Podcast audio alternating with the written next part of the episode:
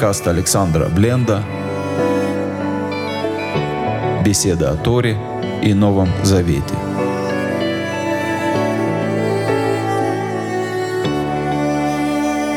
Шалом, дорогие друзья, добрый вечер, Эрев Тов. Закончился праздник Песах, мы с вами снова встречаемся и продолжаем изучать Танах.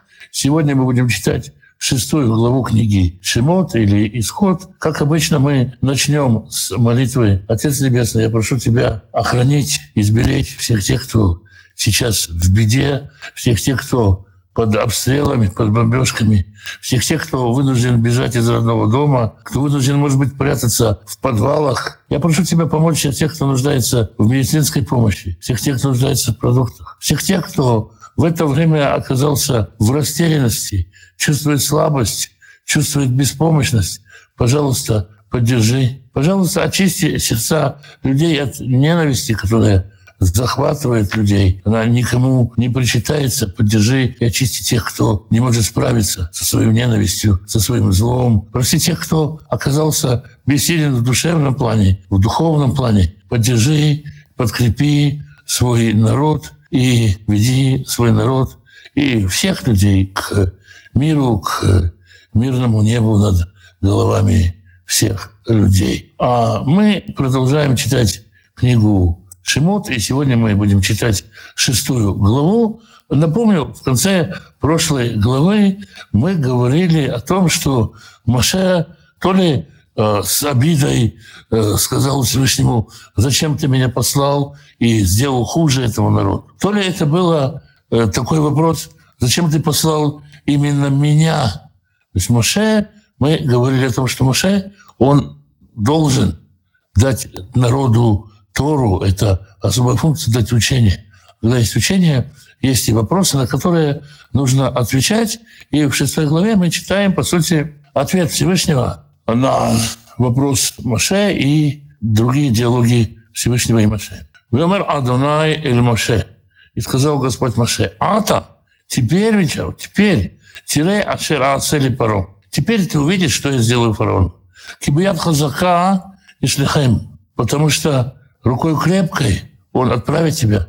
У Эдхазака и Гаршан Мярцо. И он рукой крепкой вышлет вас из своей страны. Ты все это увидишь сам перед твоими глазами. Ты увидишь успех того мероприятия, успех той задачи, которая перед тобой поставлена. Ты увидишь успех. И Всевышний дальше со второго стиха объясняет Маше объясняет Маше нечто совершенно новое для читателей Торы, ну и, конечно, для самого Маше.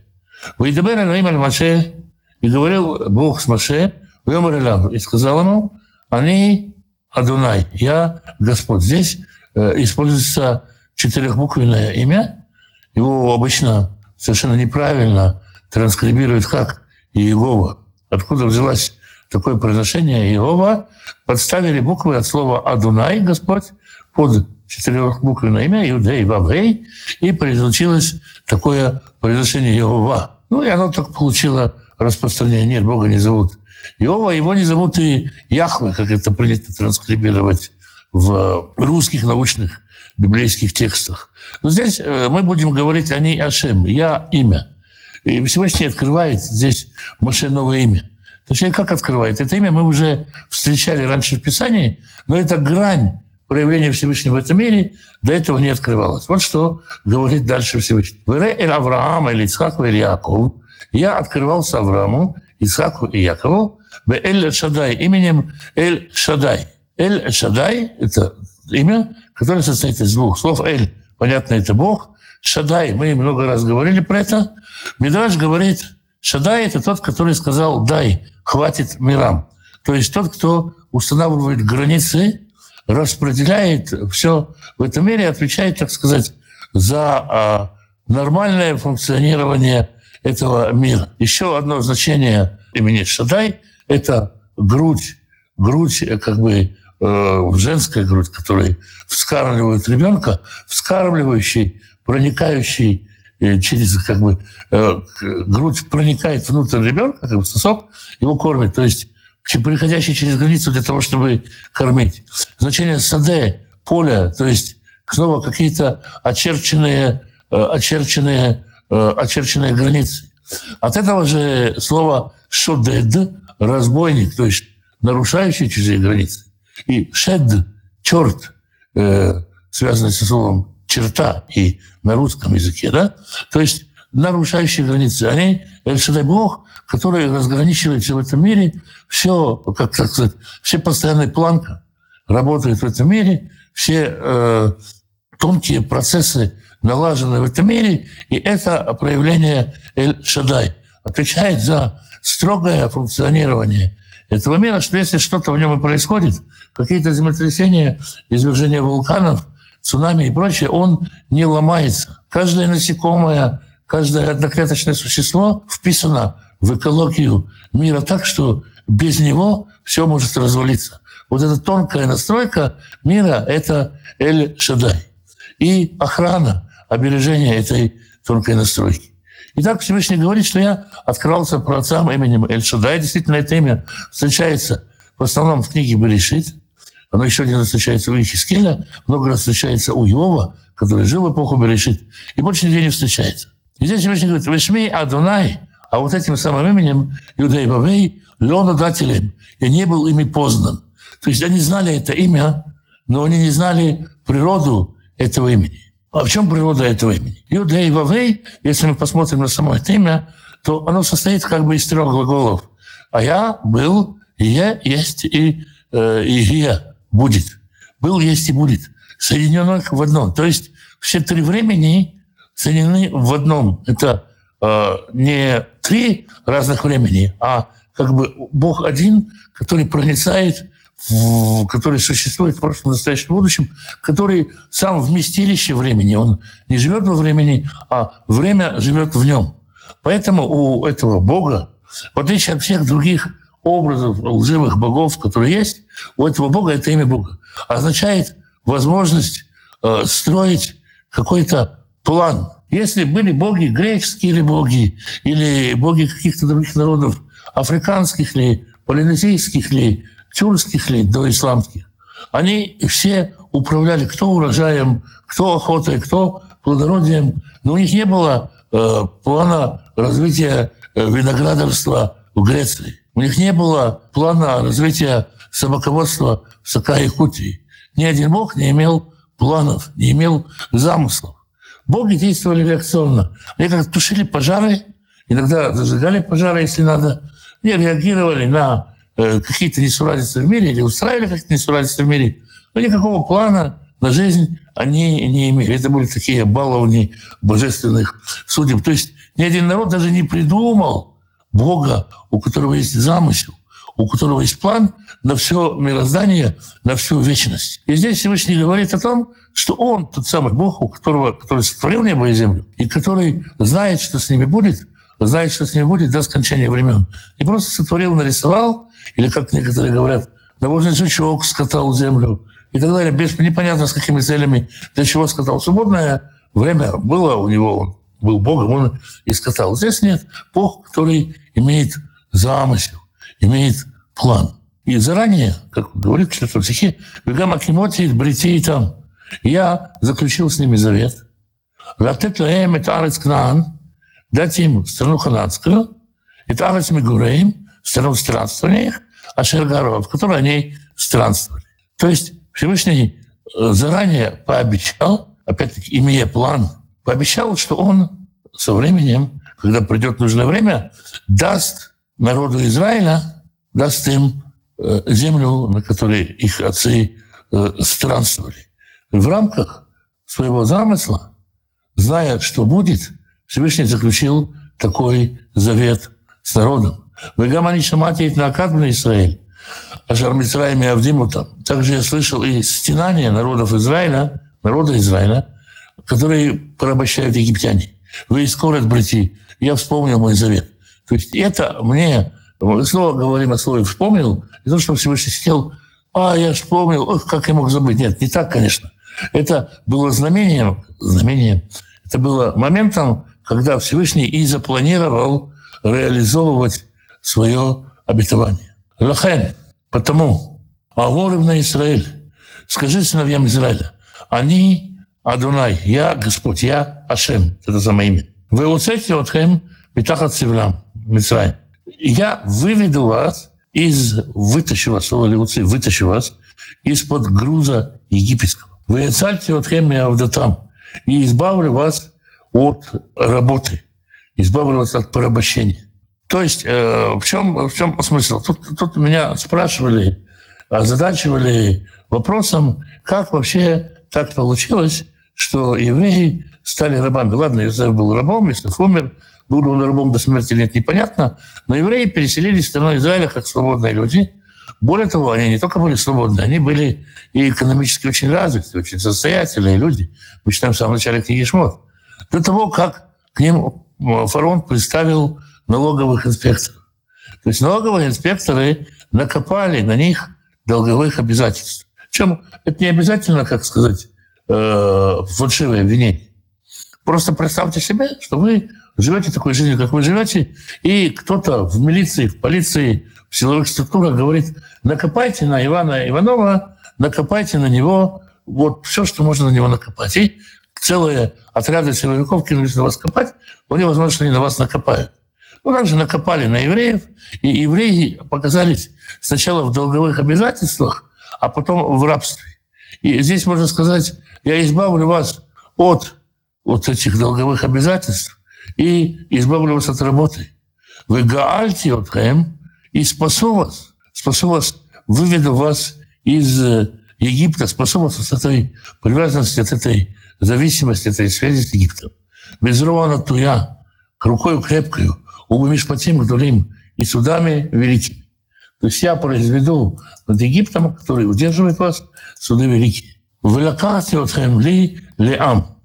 И возьму, и буду вас своим народом. Здесь есть план, который называется «Четыре языка избавления». Да, если мы почитаем, то Всевышний говорит, вот эти вытащу, избавлю, спасу и возьму, и будете своим народом. Последовательный план из четырех пунктов. Не просто я в один момент сделаю, а какой-то какой процесс. И это, в этом проявляется удивительная сила Всевышнего, что он может действовать в этом мире хима хима, когда говорят на иврите, постепенно, по этапу. И, конечно, легко иметь какой-то скатерть-самобранку, который пошлепаешь, воняет три раза пальчиком и получишь вареники и борщ. А другое дело — научить процессом приготовления вареников и борща. Всевышний творит в этом мире процессы, управляет в этом мире и э, действует. И вроде бы по законам этого мира, и как бы преображая этот мир, и приучая человеку к тому, что э, процессы, которые идут в мире, идут медленно, но ведут к избавлению. И возьму вас, «Воите лахем ля Элоим, я буду вам Богом. Воедатем ки они Адона Элоихем». И тогда вы будете знать, что я Ашем, Бог ваш что я Ашем, снова вот это же самое имя, которое означает замысел. Вы работаете под началом, служите под началом Бога, не взбалмошного Бога, который тушит пожары и занимается только своей выгодой, но который имеет замысел, имеет план. И все, что происходит, имеет под планом, имеет план, имеет замысел. А Мацилут Метахат Севлют Пицраем, который избавляет вас от страдания египетского. И в восьмом стихе вот это слово «воевайте и введу вас» — это то, что, как э, верят современные иудеи, то, что еще должно состояться. Пятый язык, язык «Я введу вас в покой». «Воевайте вот хемель арец, идей, и введу я в страну, о которой я поднимал руку». Поднимал руку, это значит клялся. «Лятетата ли Авраам, ли Исаак, ли Яков». Дать ее Аврааму, Исааку Якову. «Вы натати вот Аллахем» Мураша, и дам ей вам наследие, я Господь. Что отвечает, по сути, Всевышний на вопрос Маше, зачем ты меня послал? Он отвечает всему свое время. То, что сейчас случился этот провал, это часть плана. Часть плана, и ты его пока не видишь, весь план, потому что не видишь общей картины. Но это часть плана, потому что я Бог замысла, я Бог, э, который планирует в долгую, не волшебник, джин, у которого сейчас же исполняется желание. Я Бог управитель мира, и я управляю миром в соответствии с замыслом с очень долговременной, надолго рассчитанной программой.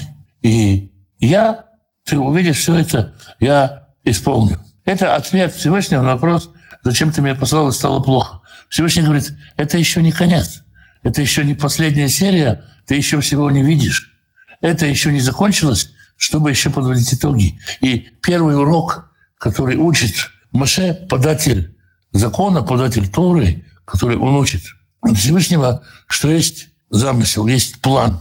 И не всегда все получается э, с первого раза. И иногда э, провал – это почка где-то дальше к успеху э, в дальнейшем. Вейдабер Маше, Кен, и пересказал Маше все это, Эльбне Израиль, сынам Израиля. Велет Шаму Эль Маше, и не слышали они Маше Микоцер Руах.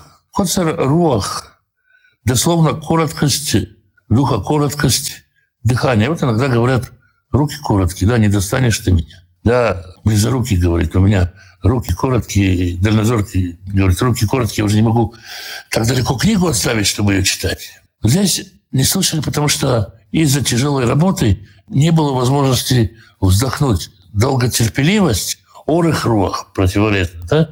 против, э, как это, антоним. Коцер руах – это эрых руах, долго, долгодыхательность, способность делать долгий вдох и выдох.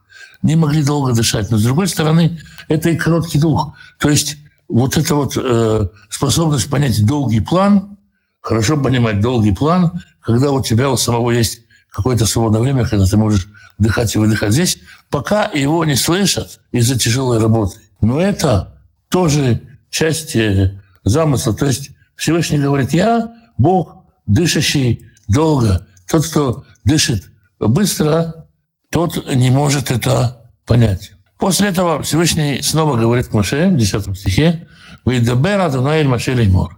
И сказал Господь Моше, говоря, «בוא, иди, דבר אל פרעה מלך מצרים, иди к фараону, царю египетскому, «וישלח את בני ישראל מארצו».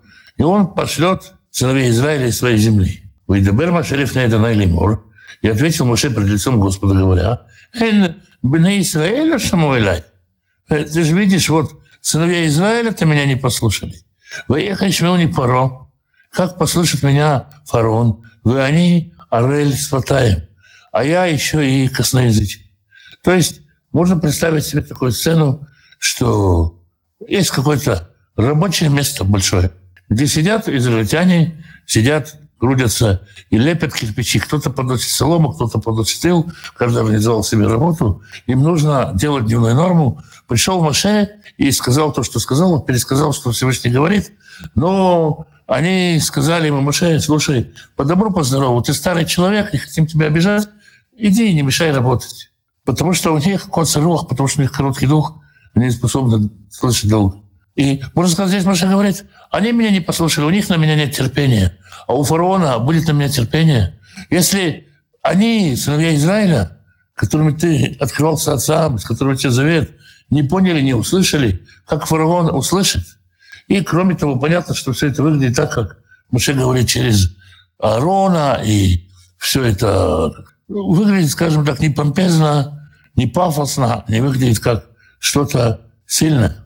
И в 13 стихе мы видим э, совершенно неожиданную реакцию на это со стороны Всевышнего. «Вейдабер Адонай или Маше Аарон». И э, говорил Господь с Маше и Аароном. То есть, если раньше мы не видели, что Господь одновременно говорит и с Маше, и с Аароном. Господь открылся Аарону, когда сказал ему, иди навстречу Маше. Э, до этого, после этого Господь говорил с Аароном через Маше.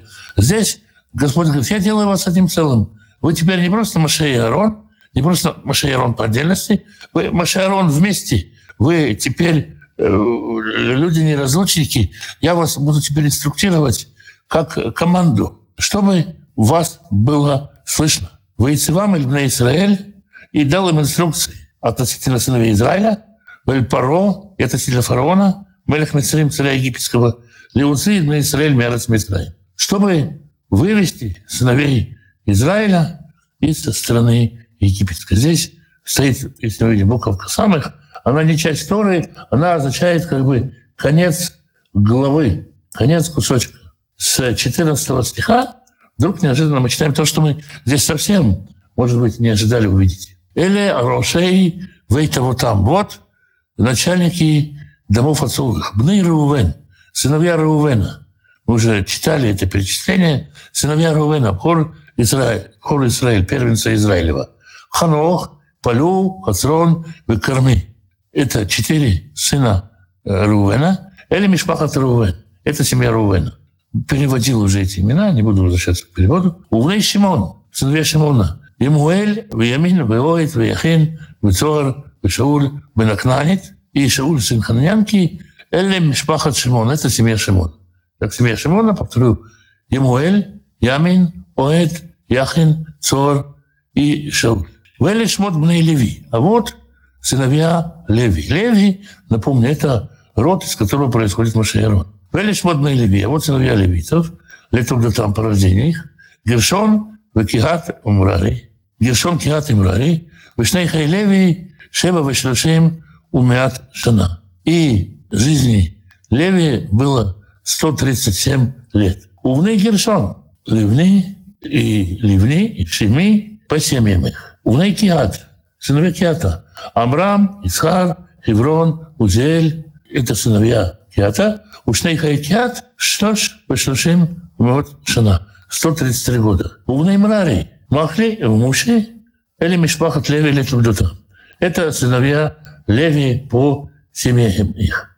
Но на этом родословие не оканчивается. Собственно, после дальше Леви родословие не идет. И мы читаем. В Иках Амрам. И взял Амрам, это Йохевет Дудуто, Йохевет тетку свою, Лоли ища себе в жены. Вытеледло это Аарон, Вейт Моше, и родила ему Аарона и Моше. Там еще Мирьям была, но Мирьям сейчас мы не упоминаем. Вишнейха и Амрам, о жизни Амрама, Шева Вашрашим Вемиатшана. 137 лет. В Нейцор, Корах, в Нефек, в Зихри, и сыновья Цора, Корах, в Нефек, в Зихри, Угнейзель, Мишаэль, Эльцафон, в Ситри, и это сыновья Узеля. В 23 стихе «Ваиках Аарон, и взял Аарон, это Лишева бата Минадав, и Лишева дочь Минадава, охот Нахшон, сестру Нахшова, Лёля Иша, ему в себе в жены, Вытеледло эт Надав, в это Авеву, и родила ему Надава и Авеву, в это Тамар, и Лезера и Тамар. О чем нам говорит 23 стих, что Аарон взял себе в жены дочь одного из руководителей колена Иуды. То есть в потомстве Аарона уже вложено и потомство Иуды. Любой потомок Аарона, он и потомок Иуды, потому что его жена из колена Иуды. И это совмещение священства и царства, если мы дальше читаем, пока мы об этом ничего не знаем, но это то, что нам намекает на то, что священство и царство уже в одном Аароновом пакете. В Корах Асир, Элькана, Авиасав и сыновья Кораха. Асир, Элькана, Авиасав, или Мишпахат Корах. Это семья Корах. Велезер бен Аарон, Элезер сын Аарона, Лакахло Мивнот Путель, Лиша, взял себе жены из дочерей Путеля, вытеречивает Пинхас, и родила ему Пинхаса, или Рашей, а вот Левиим Лемишпаха. Это начало семей Леви по семьям их. Что мы здесь видим? Мы здесь видим, что родословие, во-первых, заканчивается на Леви и дальше не идет, как это обычно было бы в других главах. То есть здесь показывается, вот смотрите, все планировалось, все запланировалось, чтобы в нужный час родились Маше и Аарон. И каких жен они себе возьмут, и каких детей они родят, все это запланировано заранее, все это часть плана. Если до этого мы вообще читали, это был какой-то человек из рода Левия, который пошел и взял каких данных, то здесь нам дается родословное и говорится, как бы как оно все планировалось. И хотя здесь Маше мы видим э, описан впереди, впереди э, Арона, его рождение, мы не видим здесь потомков Маше в этом списке. Почему? Потому что в дальнейшем роль в истории еврейского народа будут играть потомки Аарона. Хотя Маше пока главный, но Маше делает Аарона священником, и дальше после Маше священство будет Ааронова. Маше исчезнет, его потомки, если они есть, сегодня это ничего не значит, что ты потомок Маше. Если ты потомок Аарона, то ты коин, вот я по происхождению коин, потому что родословие ведется от Аарона, не от Маше. То есть э, снова есть определенный замысел, есть план. Хотя Маше пока главный во всей Торе, главный.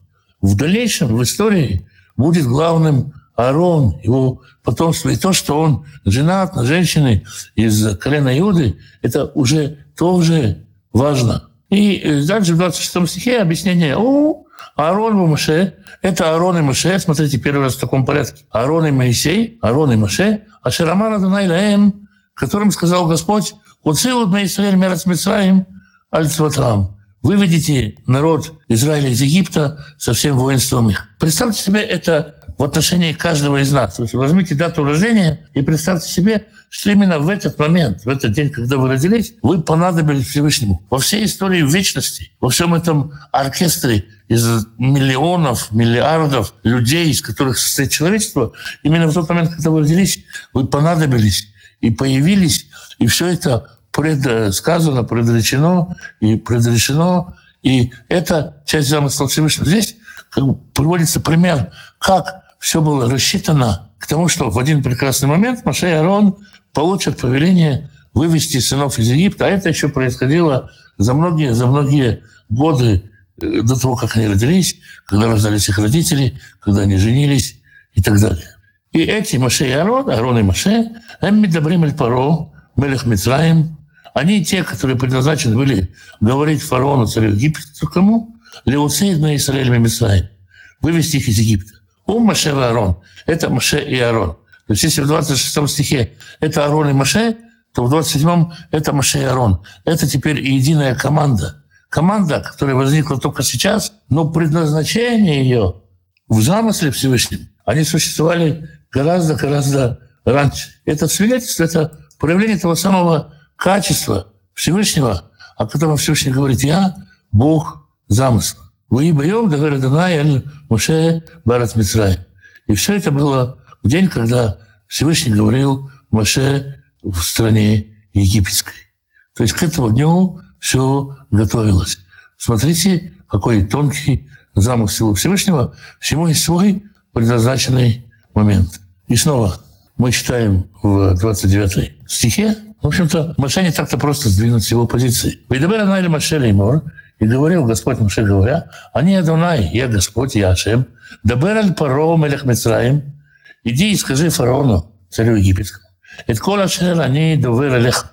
Все вот это, что я тебе сказал. Вьомар Маше лифней Адонай, и снова говорит Маше перед Господом, «Эй, на ней я спатаем». Вот я с необрезанными устами, человек нечистый.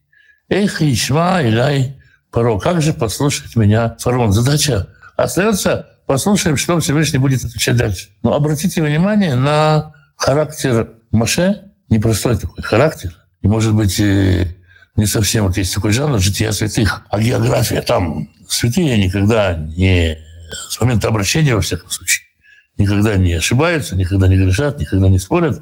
Посмотрите, какой необычный человек Маше. В этом и скромность, и дерзость, и очень много качеств. Каждый что-то свое увидит – Нельзя однозначно оценить и сказать, вот это то, что происходило в сердце Маши. Может, это такое смирение, а может, это такое противление. Каждый может в каждом этапе своей жизни что-то для себя увидит во всей этой истории. Вот такая вот глава, которая, казалось бы, просто родословная, но она сейчас нам дает понять, что все это родословие, оно продумано, придумано еще от дней сотворения мира. Это то, как Бог раскрывает, развивает свой замысел. Со следующей главы мы будем видеть это э, на практике, когда это разворачивается в этом мире, с какой, с какой зачаровывающей красотой это будет разворачиваться в этом э, нашем мире, в Египте. А на этом мы пока вот здесь шестой главой и остановимся. Вопросы у нас. Шалом, почему Всевышний говорит, я Бог Авраама, Ицхака и Якова? А не Авраама, Ицхака и Израиля. Имя Авраама поменяет, а имя Израилькова не поменяет. Яков ведь как бы и остается Яковом. У Якова два имени есть. Он и Яков, и Израиль. Яков есть имя, есть Яков прозвище, как мы говорили, Яков еще значит пройдоха, проходимец и так далее. Есть Яков в значении последовательно следующий своим путем. Какая-то часть имени Якова осталась, какая-то пропала. И Всевышний Бог еще, скажем так, невозрожденного Якова, поэтому он про это и говорит тоже. Вот. Э, поэтому имя Авраама поменяно раз и навсегда, а имя Якова – это э, дополнительное имя. Мы не называемся якобинцами, мы называемся израильтянами. Потомки Якова называются по имени Якова, а по имени Израиль. А Бог, он Бог Авраама, Исхака и Якова. А как вы узнали, что вы из колена потомков Аарона? Э, ну, во-первых, это семейная традиция, да, она очень давняя, она передается от отца к сыну и вместе с определенными знаниями порой. Вот. Естественно, можно сказать, что могут закрасться какие-то ошибки. Там, например, есть Коин, есть такая фамилия, Азулай, фамилия восточных евреев, что означает аббревиатура истории «Иша занава ках». Не возьмет женщину опороченную в себе. Это коины, которые женились на разведенных женщинах или на женщинах, на которых коину недостойно жениться, они как бы лишались священства. И, и пока существует традиция, что пока мы доверяем тем знаниям и тем традициям, которые у нас есть, когда это будет нужно для служения, это перепроверится еще раз. А пока мы полагаемся на то, что мы знаем. Вот оттуда у меня знание, это семейная традиция, подтвержденная традицией Э, общин, которым семья имела. На все колена возложена какая-то своя роль или нет? Мы говорили немножко про благословение Якова, когда говорили о разных ролях колена. Да, у каждого колена есть какая-то тоже своя роль. Я бы сказал, своя струна в этом музыкальном инструменте, который называется Израиль. Ну и своя роль тоже есть. Вот еще вопрос. Кому Моше передавал Слово Бога? Сынам Израиля это колено Левия? Нет. Он передавал всему, всему Израилю. То есть всем 12 коленам. Вот такой странный вопрос пришел. Как вы считаете, слушающие внемлют? Вы знаете, кто-то же пришел в это время вместо того, чтобы э, там борщ варить, на улице гулять. Пришел послушать. Внемлет, не внемлет, это уже пафосно, э, так может сказать, что-то, что-то. Человек хочет услышать, пытается услышать слушает, внемлет, не внемлет, это уж такой вопрос. Ну, я бы сказал, это не моя работа об этом думать. И как бы, я думаю, каждый человек в меру своих усилий старается тратить свое время, чтобы он не читал, даже советскую литературу. Старается понять, что он читает, если он честен сам собой, Поэтому что тут осуждать? А говорить о том, что внемлют, будут меняться, какие-то громкие слова, давайте, давайте разговаривать без громких слов. Так будет гораздо проще. Слушающие пришли, чтобы послушать, по возможности задать вопросы, сидят, слушают. Может, кто-то засыпает и пытается заснуть, и не совсем слушает, кто-то еще раз переслушает. Но этого достаточно. Всегда ли воля Божья исполняется через трудности? Нет, не обязательно. Не обязательно и здесь просто, скорее всего, речь о том, что трудности не означает, что направление, в котором вы двигаетесь, противоречит воле Божьей. Я бы сказал так, если вы видите какой-то прогресс, несмотря на трудности, то двигайтесь в правильном направлении. Если вы двигаетесь и становится все хуже и хуже, то, наверное, не стоит туда двигаться тоже. Ну, молиться, сверяться и так далее. Никогда не получится у нас э, сказать всегда или никогда или еще что-то. Единственное, что никогда, Бога никогда не вписать в схему. Никогда нельзя сказать, он действует только по таким принципам, и, и без трудностей не добьешься чего-то, или без их трудностей не добьешься чего-то, или без страданий не получишь что-то, или еще что-то. Нет у Бога един, единой схемы действия – Э, какого-то такого узнаваемого э, примитивного характера, по которому сказать, без того, чтобы он тебе подзатыльник не даст, он тебе конфет не даст. Так не бывает. Это не такой Бог. И всякая попытка нарисовать схему и сказать, если тебе досталось без трудностей, значит, не от Бога. Или еще что-то. Это просто незнание Бога. Он говорит, мои мысли не ваши мысли. Да? То есть не, э, никогда не нужно пытаться нарисовать схему, в которой мы потом пишем Бога. Он всегда нас удивить просто потому, что он удивительный. А если мы заранее можем его просчитать, то как-то не тянет он на Бога. Ну вот, вроде бы и все. Тогда что, до завтра с Божьей помощью на том же месте, в тот же час будем встречаться. Всем шалом, доброго вечера.